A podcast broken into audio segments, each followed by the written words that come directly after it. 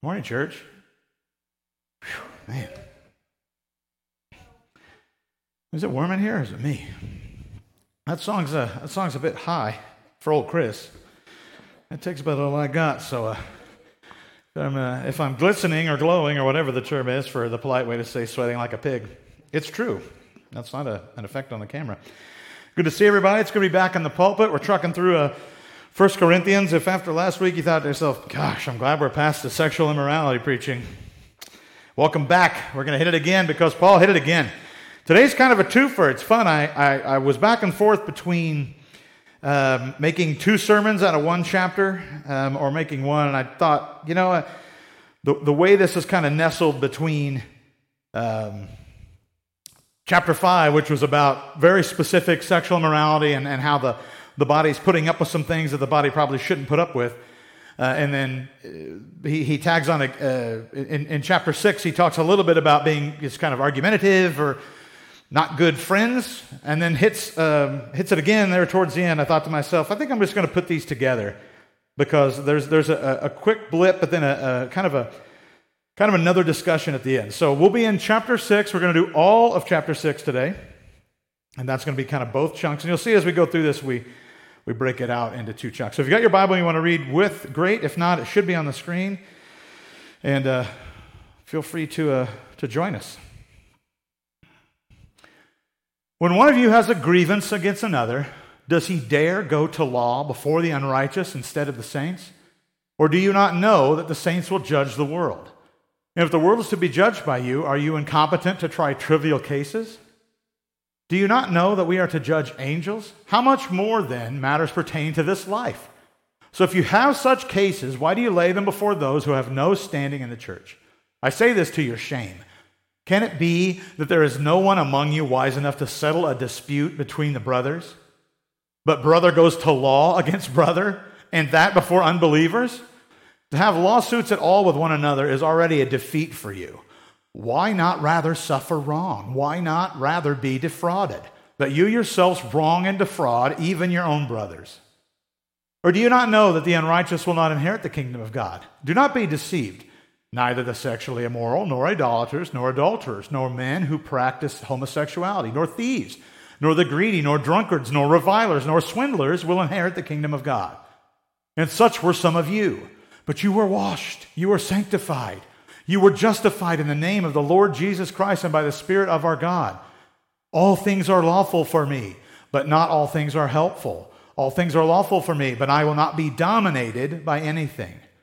Food is meant for the stomach, and the stomach for food, and God will destroy both one and the other.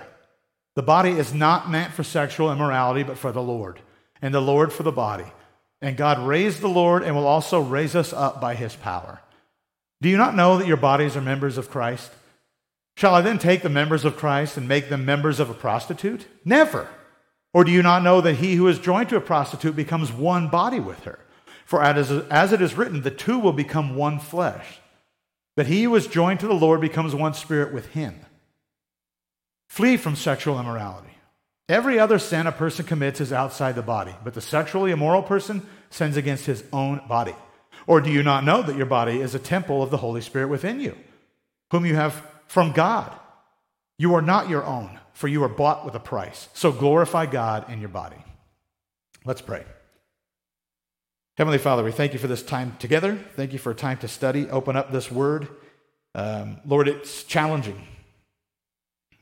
We may hear things when we read through this Bible that we've read 20 times and never thought it even applied to us at all kind of as, as Leah prayed, uh, as we study this, Lord, and we desire to be more Christ like, I pray that we begin to read this and begin to understand what that may, how that may impact our life, Lord.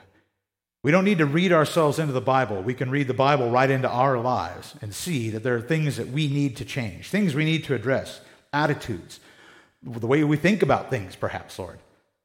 Help us not to get caught up in the idea that, well, I'm not actually engaged in anything that was talked about directly, or certainly not as bad as the thing that was mentioned today, so there's no room for growth. Uh, that's a lie, Lord. We know we can always grow. We want to perpetually, every day. We need you every hour as we sung, Lord. Help that not to be just words that we sing and nod our heads to and then leave this place and abandon uh, pursuing you for another you know, six or seven days, Lord. Please, uh, I, I, just pray that today you'll hide me behind your cross. Let the power of your word uh, be proclaimed today. It's your sons of I pray. Amen. All right, so chapter six. Paul has had enough. That's the tone I get out of this. Well, not really. I mean, he's not had enough. He's going to write a bit more. But, but I want to recall, and it's, it's worth noting, he's talking to believers. He made mention in chapter 5 a very specific line between people who are claiming to be brothers in Christ or sisters in Christ, part of the church, and those that are outside the church. Paul also sounds, uh, he's referred to himself as their father, and he sees them as his children in the faith. Now, I want to be real clear, they're not all Paul's kids or anything like that, but he planted this church, he was, or at least a big part of all that, and he sees the success or the failure of this church as something that he has had a hand in. So clearly, he wants the best for them, but not just for their sake, obviously for the glory of God. And you hear this all the time. He talks about them, and then he says, you know, remember who you represent here, remember whose you are. And if you stay in this place and you keep doing this stuff and you ignore what I'm telling you, it makes you look like a fool, it makes the church look like a disaster, and it makes Christ look like he's ineffective. And we all know that's not true. So let's do it right. And if it sounds like a broken record, well, he kind of is. You know, I mean, there's some things that just never change. People listen, but they don't hear, or however you want to say that, right? They hear, but they don't listen. Oh, yeah, absolutely. And then they go right back to doing what they're going to do, right? Paul wants the best for this church, and he knows the way to do that is to do what Christ has commanded. And he's going to say it over and over. So, quick aside, he kind of starts here. Chapter 5 was about sexual immorality, and then we kind of go back to that. But in the midst, we see this little aside about being litigious. And litigious just means, you know, argumentative, right? Uh, wanting to go to court. Um, and I want to be real clear here. Paul's not talking about all court proceedings. So it's, it's incorrect to take this verse and say that things, anything that happens within the church, should be handled within the church. That is not true. There are things that will happen that need to be handled by something outside the church because the offense was great. He's not talking about every offense. He's specifically talking about trivial civil lawsuits. It's, this is critical.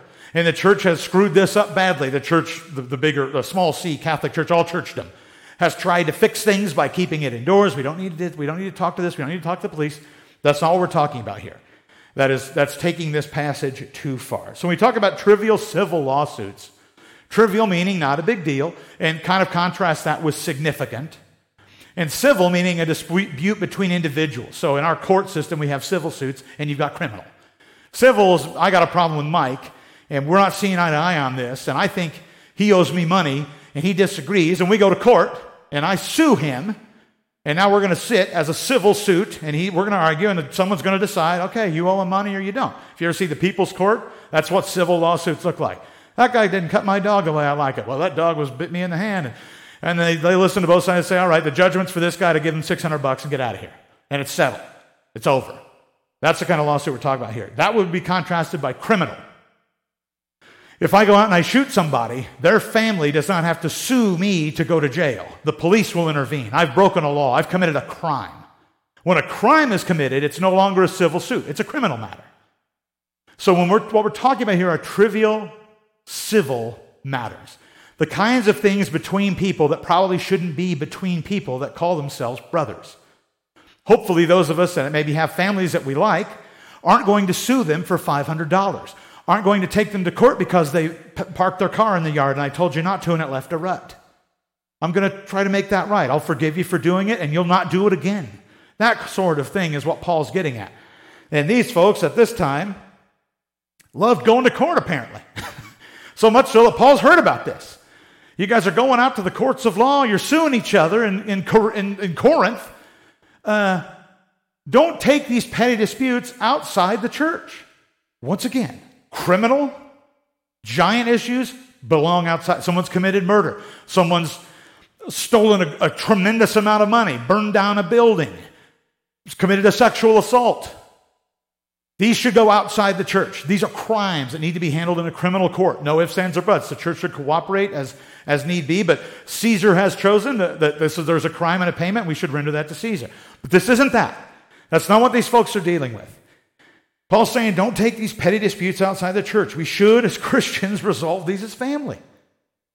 And Paul implores them to leverage wise people in the body. We always talk about Solomon, you know, that story about the baby and like, let's cut the baby in half. And the one person says, sounds good to me, half each. And the actual baby's parent says, no, just let the baby live and go with them.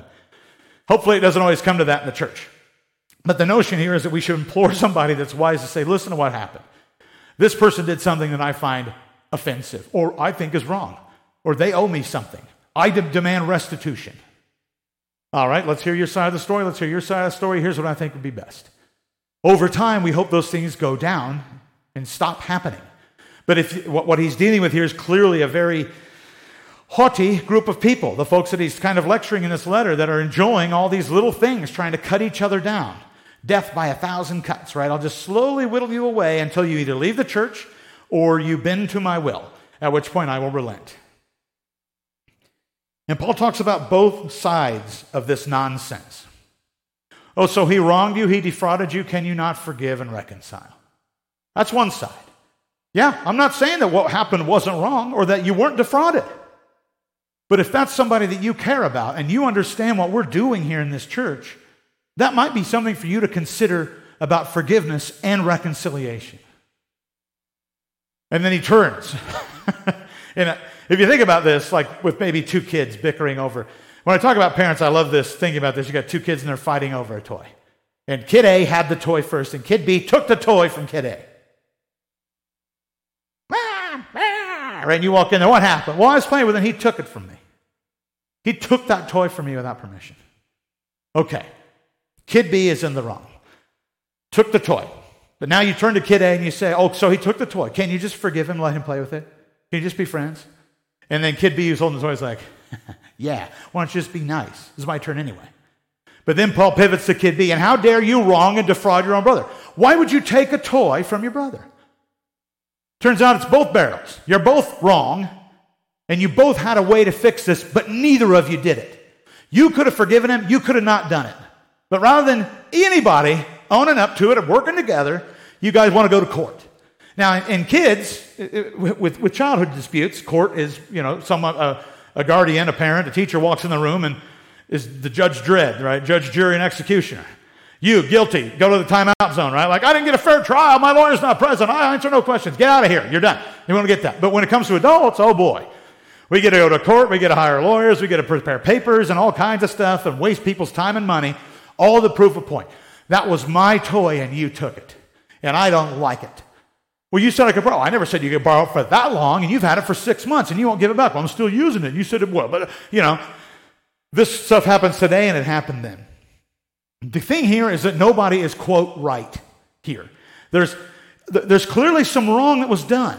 But Paul's saying, you know, you did something wrong, and then you refuse to even try to be forgiving or work it out. You just, everybody turns to fighting. Let's just fight about it. We're going to have a fight. And then obviously Paul goes on a little bit of a tirade, kind of recalling what he, he, the list he read off in, in five, but he adds thieves and greedy swindlers to what, in my opinion, is a pretty lousy list.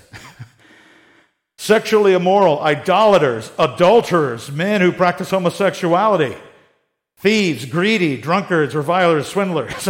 like, well, I just stole something. I mean, that's not as bad as like, yeah, well, you're not going to inherit the kingdom of God. Well, at least I wasn't an, an idolater. I don't know. It's debatable. If you're willing to take your brother to court over a $300 charge, maybe being right is your idol. I'm not going to listen to this. And I'm sure people felt the same way. But Paul is fed up. Paul is sick and tired of these people representing Christ. They're going out in the world. Imagine what the world's seeing. They got people in here that are doing stuff the world doesn't tolerate, going outside the church, suing each other, all these little tiny petty things, insisting on judgments. Now, in our world, if we settled something up and I said, eh, let's say I sued Mike and I won and he owes me $300 and he can't pay, the judge will get a lien or whatever else. And this time you had debtor's prison. So you had a really nice opportunity to put somebody in jail for doing something that you deemed wrong. And if you could make a good enough case, then you could get them locked up. What a win. But you've pulled them out of the body. You've hurt the ministry. This would have been so frustrating to Paul, and it's evident by his tone. He spends the first half of this chapter to me. I see it in my head. He's talking like this the whole time. Do you not know that we are to judge angels? Right? Why aren't you listening to me? I'm talking to you. You know, and like he wants these people to be like on their heels, like, oh, I'm, I'm sorry, Paul. I'm sorry, Paul. Don't be sorry. Don't be sorry. Stop it. I don't want you to be sorry. I want you to, to stop doing this. Fix it, church. You're supposed to be better at this. Well, you know, he took it from me. And so then, speaking of sexually immoral, Paul's going to circle back on this. I think the list probably set something off in his brain because the list he makes kind of pivots back. Speaking of the sexually immoral, he's heard some comparisons, I'm guessing. This is my thinking here. He, he, he makes this comparison of sex with food. Well, all food is lawful, then maybe all carnality is lawful too, right? If we remember, he read through this and he said, Yeah, all things are, all things are lawful for me right? I can eat anything. It didn't used to be that way. Things, some things were, were, were, were verboten, but now it's all good. All the bacon I want's cool now. Because I understand that that was a, that was a temporal thing. But, but sexual immorality is not that. Now, he could just be making a, a wonderful metaphor here, and Paul's notorious for that. But I get this feeling that he's heard murmurings or maybe read in some letters or heard some people talking about, like, well, you know, along with the other things that were once unlawful, I think that perhaps anything that was once unlawful is lawful for me because I'm a very strong Christian. I'm no longer the weaker brother. So I can eat any food I want. I can do anything in the carnal world that I want. There is no sexual immorality for me because I'm, I'm, I've set such a high bar. I'm so close to God that I can literally do anything that I want and I, it, just, it just washes off me. I'm like, I'm like Teflon with regards to sin. And Paul's saying, false. No, no, no, no, no, no, no, no, no. That's a lie. I never said that. you have taken what I've told you about food and taken it someplace it should never have been. Yes, all food is lawful.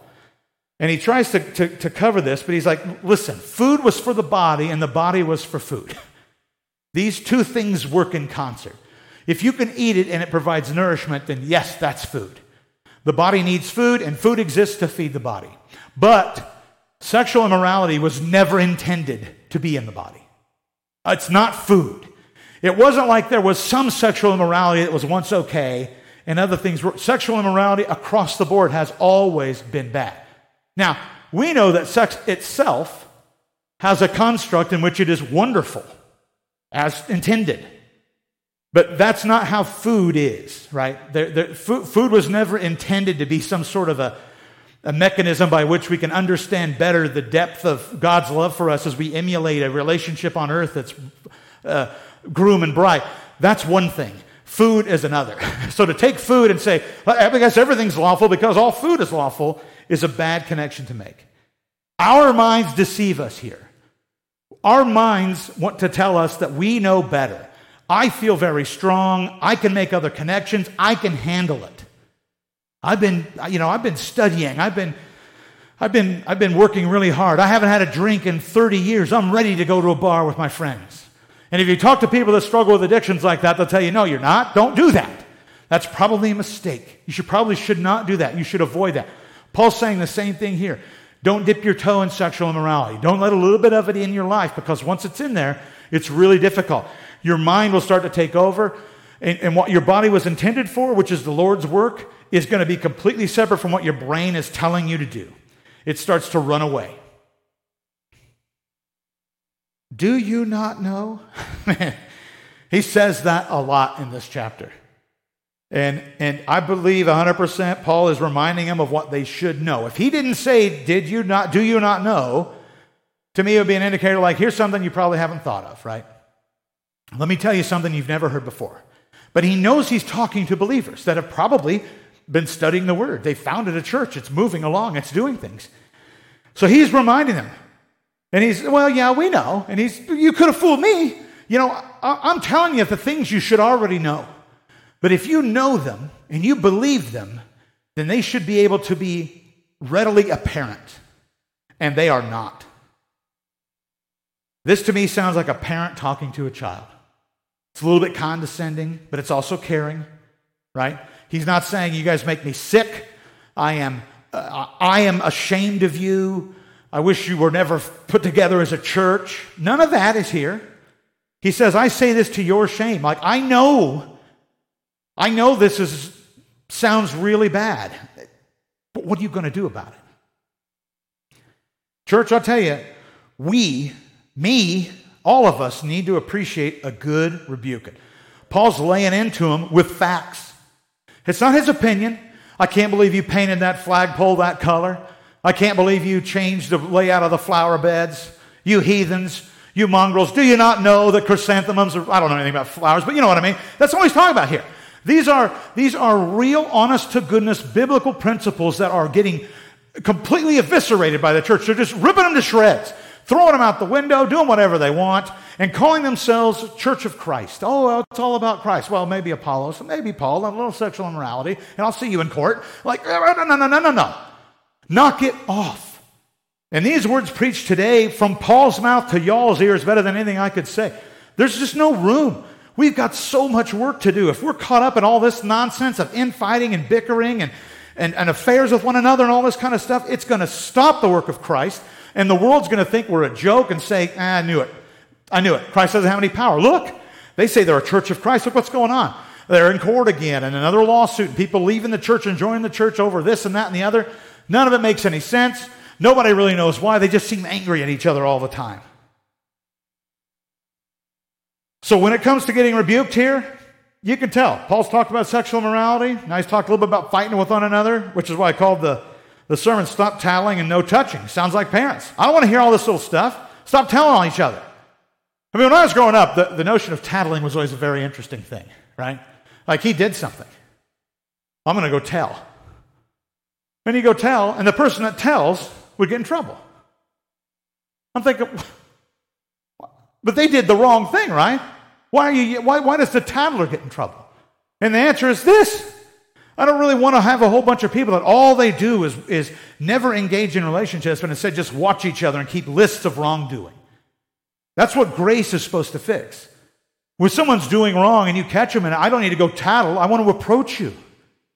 Do you see some kid doing wrong? Go to the kid and say, hey, that's wrong. You shouldn't do that. And if they say, get out of my face and uppercut you, ah, I'll go talk to somebody. I got punched in the face. Well, I'll deal with that. But rather than let somebody else do the dirty work for you, go. Talk to your brothers. Talk to your friends. Talk to your church member, family, friend. Help them. You don't need to go tell the leadership right away. This was all prescribed in the Bible, and it's exactly what we want from everybody in our world. I got an issue with Mike, I go talk to Mike. Mike, you shouldn't be, you know, drag racing your car down Morgan Street. Well, I'll do what I like. All right? Well, you know, I, let's get a group of guys going and say, yeah, Mike, that's against the law. You shouldn't be doing that. I don't care. No one's going to tell me how to drive. I'll do what I want to do.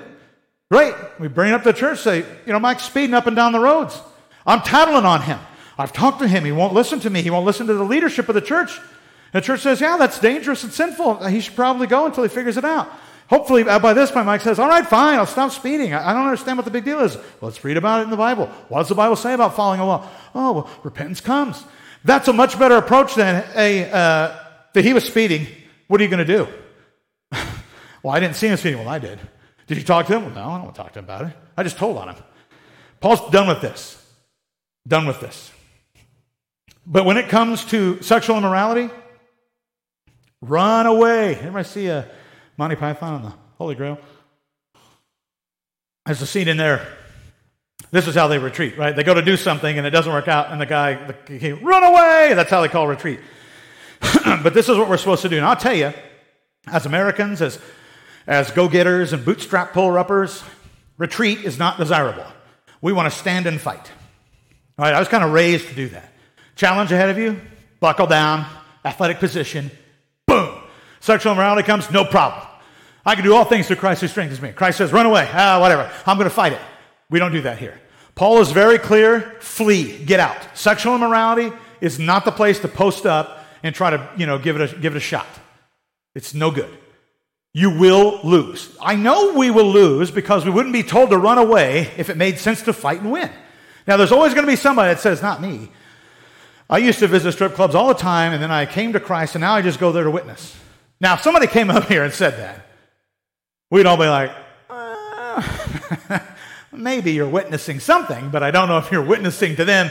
I mean, oh, no, no, no, it's a ministry for me. Like, well, eh, Uh, you probably shouldn't be doing that ministry. No, it's different. I feel convicted. We wouldn't believe it, and right, rightfully so. Why? We all know what probably is really going on. It's an excuse. It's, it's a facade so that I could go to a strip club and still call myself a member of a congregation and say that I'm doing the Lord's work there. But everybody would know better. We would just know better. Paul is telling you why we know better. That is not a place for us to stand and fight. Sexual immorality will be here. It's going to happen. It's going to confront all of us. We're going to have to deal with it. But when, when, we, when we're dealing with that, and it seems like this is something that's right in my face and something I'm going to have to, I got to make a choice. I need to, you know, decide. Here's some temptation here. And if I stay doing what I'm doing, that temptation is going to be coming up and up and up. Then I need to get away from that thing that, that brings me to that temptation. I need to flee. And Paul explains why. This sin is against our own body. This is unique. Sexual immorality is a very unique sin. There's a commission here, and it exploits an act intended to join permanently. Two flesh made one. Now, if we look around and we think of everybody in here as a person is one flesh, and I take a machete and I slice somebody in two flesh, into two, it doesn't end well. Doesn't end well. You don't have a situation where somebody becomes one, one human. If Chris gets cut in half, that, well, he's viable. Just kind of a right brain over here and a left brain there, and he kind of can get by. Uh-uh, we don't see that case. That example is supposed to tell us something about what, what, what, what the notion of sex, and especially when it comes to relationships and where that, where that, that covenant's supposed to be, how that's supposed to work. It's supposed to be a very, very close joining that is not intended to be torn apart. And when we deal with sexual immorality, we're exploiting that, right? We're, we're putting our toe in water that we can't ever pull it out of completely. And Paul closes with it's not cheap grace. We are bought with a price. Let's act like it. Our bodies are intended by Christ to be used for Christ. Now, that's a big claim. Sin is always there. It's always going to be ruining our day. We're going to succumb to it. We're going to fail at it. But what Paul's saying is if it's sin and you're okay with it, that's a problem. Try. Try again, try again, try again. Overcome, overcome. Find a friend, get some accountability, whatever it takes. But our bodies are intended by Christ to be used for Christ. So let's break it down here. The four points. Stop tattling and no touching. Be forgiving of trivial wrongdoing. That's a big one. That's a hard one. Hard for me, at least. Stop doing wrong, even trivial wrong, to one another. For me, that one is much easier than the first one.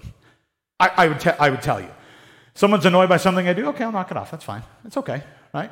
If, especially if it was wrong, like a, a petty old thing that I'm doing, and whoops, I came to I came to grips with what I was doing was wrong, and I'm going to stop doing it. Even though it's just a tiny little thing, I won't do it. But forgiving somebody else for doing something wrong, much tougher. I don't know why that is, but that's how it is for me.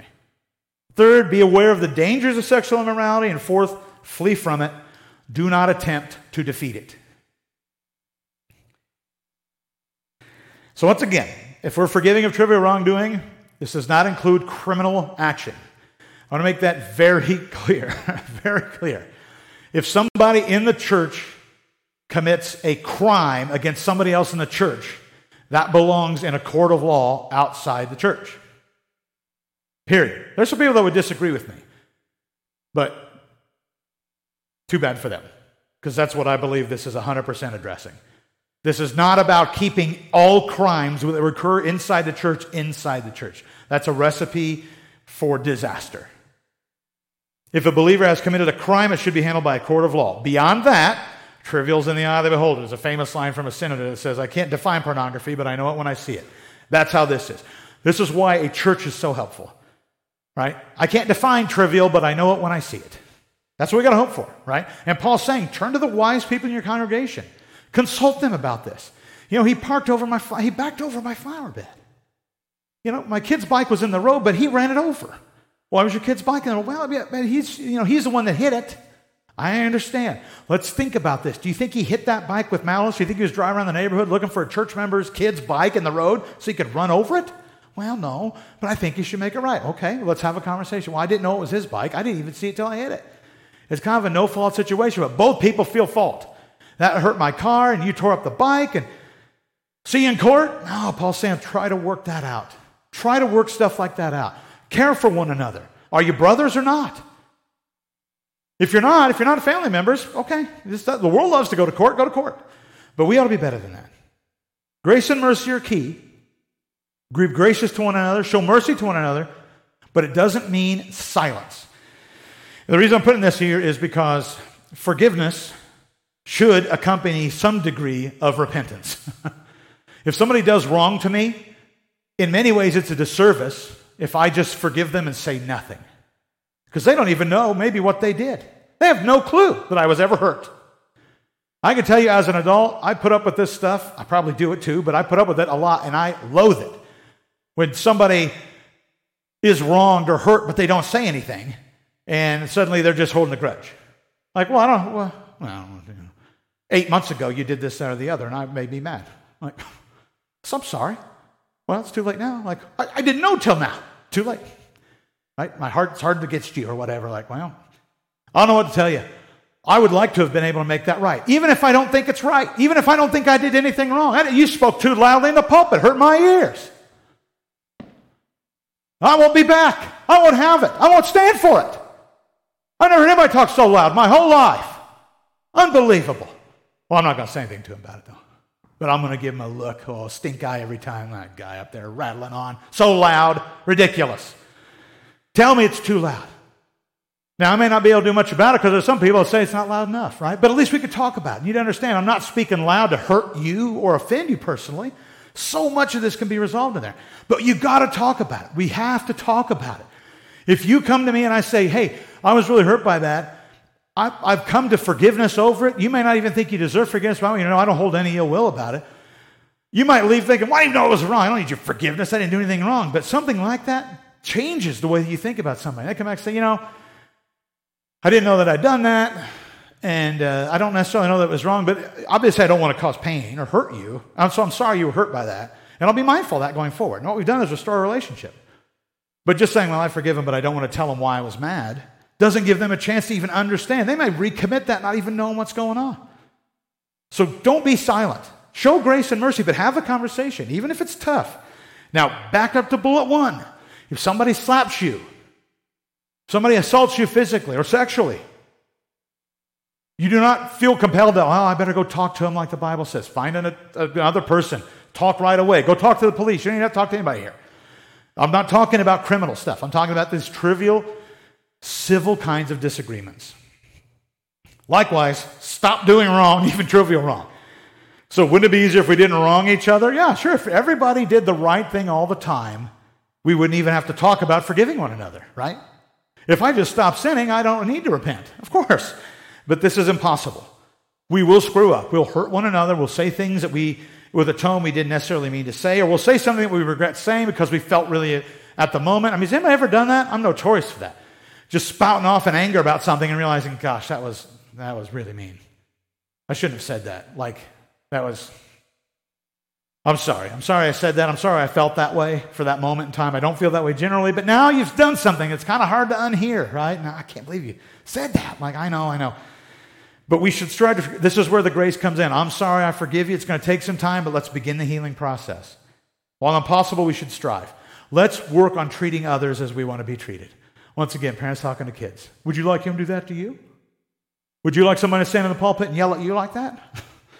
I don't know, maybe if it's a good something to yell at me. But otherwise, I get what you're saying. Now I'll, I'll take it easy.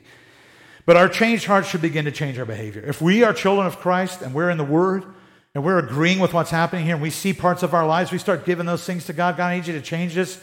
Sometimes just being made aware of something changes it. Sometimes just being told about something that you didn't even think about changes it. That's the beauty of the Word of God. It's telling us about things that we may never even thought of in our life, but it's hard to undo. It's really hard to undo. And it's easy to get stuck in a they started it cycle. Well, I, you know, I forgave them, but they're the ones that did it, you know. I, I tried to, but they won't listen. Or they keep doing it again, and I told them they won't, you know, I'm like, well, okay. You just want to fight. I've worked with some people in my career that seem to just love. They want grittiness in the workplace. They want strife. It like fuels them. They need to have uh, unrest surrounding them. They like, it's like an eye of a hurricane. That's their comfort zone. They want turmoil around them at all places. They just, they move through and things seem to get destroyed and bad things happen. There's always drama and there's always this and the other. As a church, We should not be doing that. And if we are doing that, we should expect a rebuking. We should expect somebody to say, listen, stop trying to start trouble. I'm not starting trouble. I'm just telling everybody my opinions about what they wear at church. Don't do that. You're starting trouble. No, I think it's fair. Those jeans look a little too tight.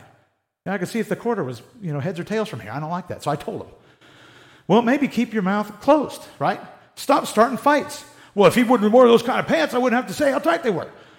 Or just don't say how tight they were and maybe have a conversation about his pants are too tight. Right? Instead, you make a left handed comment and start something. Well, I didn't think they were too tight. And if you don't like it, come to... and here we go. Well, they started it. He's the one that wore the pants. Well, he's the one that said something. Who started it? They both started it, right? Now, this is a silly one, but this is where it always ends up. Are people sitting on either side of the church in huge fights. Every time I look at this wall, I hate it. Every time I see these chairs, I get sick, you know, over and over. Investments in the things that aren't going to matter. Paul's uh, notion of the stomach and the food is great. Heck, the stomach's made for the food. The food both those are going to get destroyed by God. food obliterated. Your stomach obliterated. Stop quarreling and worrying about all this little stuff. There's much bigger, bigger pictures, especially a world of lost people out there. Be aware of the dangers of sexual immorality. This sin is no joke. It is an offense against our bodies and causes a binding that should never be. We should not be binding ourselves to sin. This one can do it. We start joining our flesh with others. Right? You say, well, that's only if you commit adultery, right? Now, the, the logical drawdown here is that by committing adultery in my mind with somebody, there's a part of my mind that's been kind of joined to them. That's a very dangerous thing. Now, I'm not saying, like, well, let's go through. There's probably a great study for just that issue. But the danger here, and why we see to flee from it, is don't stand in there a little bit. Now, there's a big giant fire of that sexual around. Let's get a little closer. I mean, it's burning my leg a little bit, but I'm okay. I'm okay. okay. I can still get away. And then all of a sudden, you're ignited. And you can run away from fire. But I don't know if you remember growing up, the answer of I got caught on fire is not, well, then run away from it. It's stop, drop, and roll to put the fire out. The fire will go with you. Right? So when it comes to these sorts of sins, get away. God can break that bond. Now, I want to be real clear here. There's nothing you're going to do that's from a, a sexual immorality perspective that cannot be cleansed and undone by God. He's God, He restores all things. But this is a tough one. As we all know, many sins have an addictive nature, and sexual sin is the worst of that. There's chemical things that happen in our body, and we start to literally program it. This isn't necessarily what you, I mean, the, the, the world could t- show you this.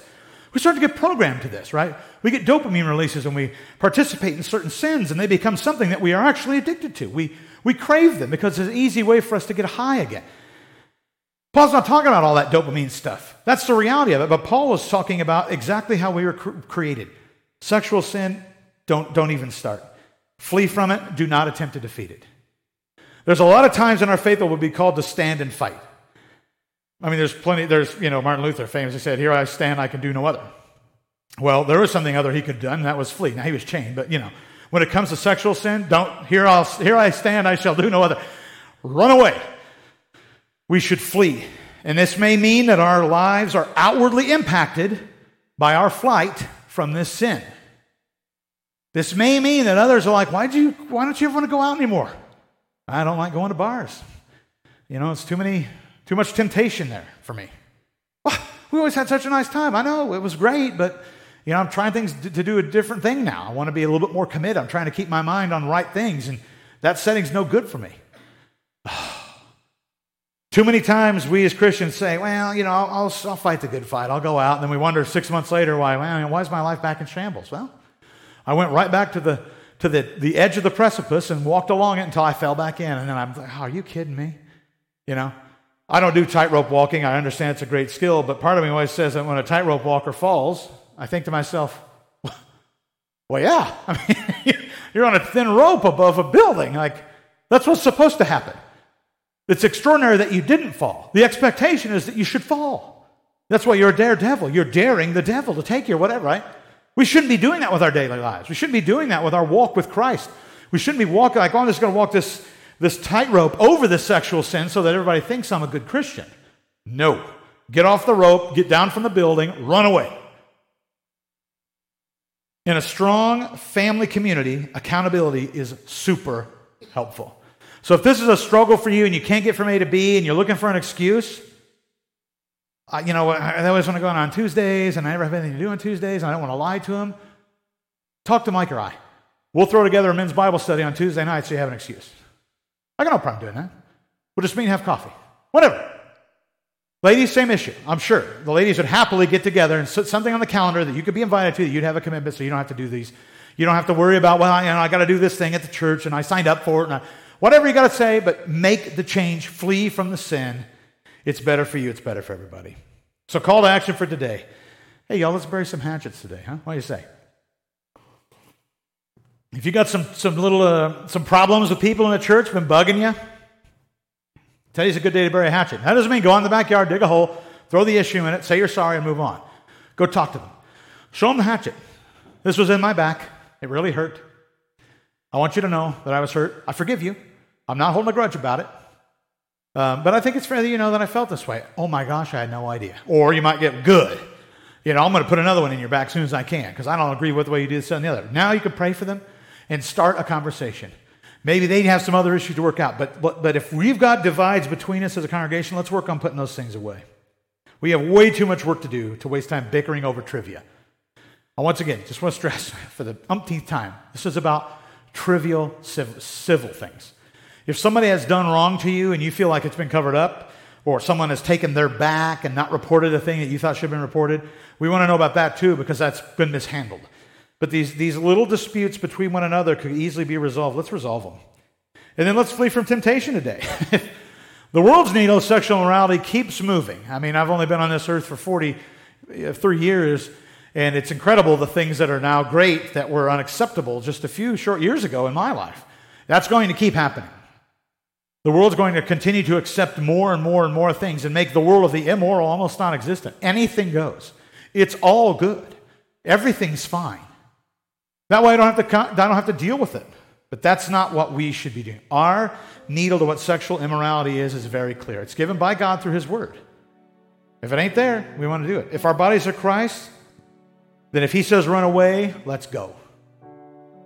I am not prepared, nor should you be, to say, well, you know, I know Christ said for most people to flee, but I'm an exceptional Christian.